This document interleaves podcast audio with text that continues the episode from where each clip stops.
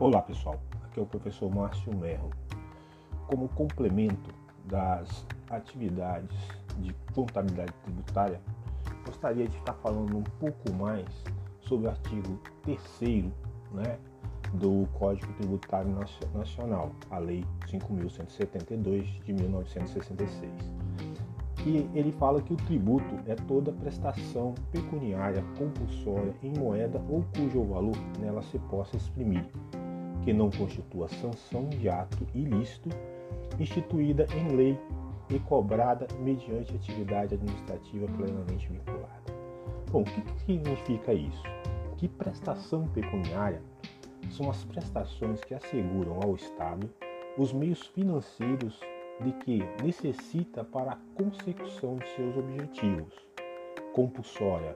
Por que compulsória? Porque é um tributo, que o tributo nasce independente da vontade do contribuinte, em moeda ou cujo valor nela se possa exprimir. Ou seja, não existe a figura do pagamento do tributo que não em moeda corrente do país, que não constitua sanção de ato ilícito a incidência do tributo ela é um ato lícito, diferente, diferente difere-se da penalidade. As penalidades pecuniárias ou multas não se incluem no conceito de tributo. A multa, por exemplo, é uma, infra, é uma infração fiscal e é considerada sanção pela, pela prática do ato ilícito e, portanto, não é tributo.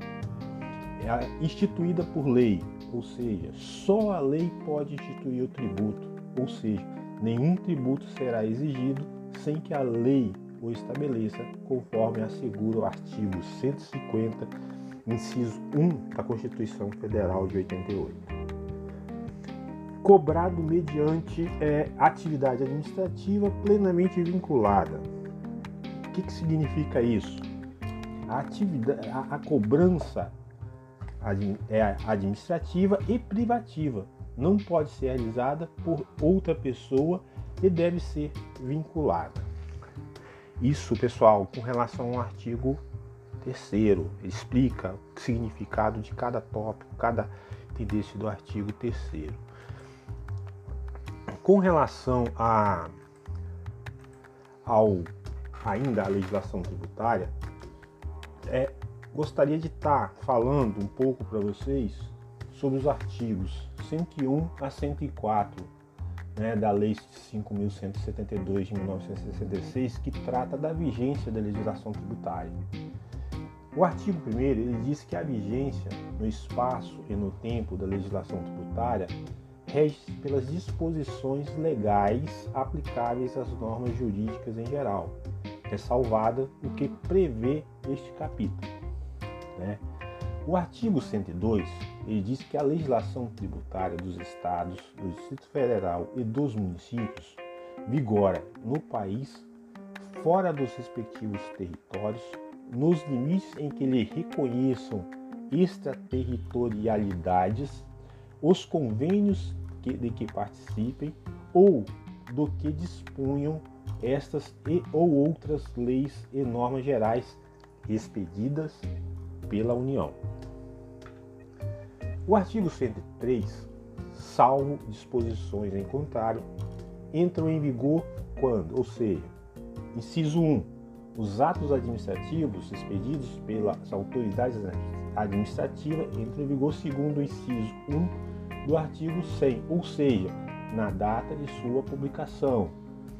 O inciso 2, as decisões dos órgãos singulares ou coletivos de jurisdição administrativa a que a lei atribua eficácia normativa, inciso 2 do artigo 100, ou quando os seus efeitos normativos, ou seja, 30 dias após a data de sua publicação.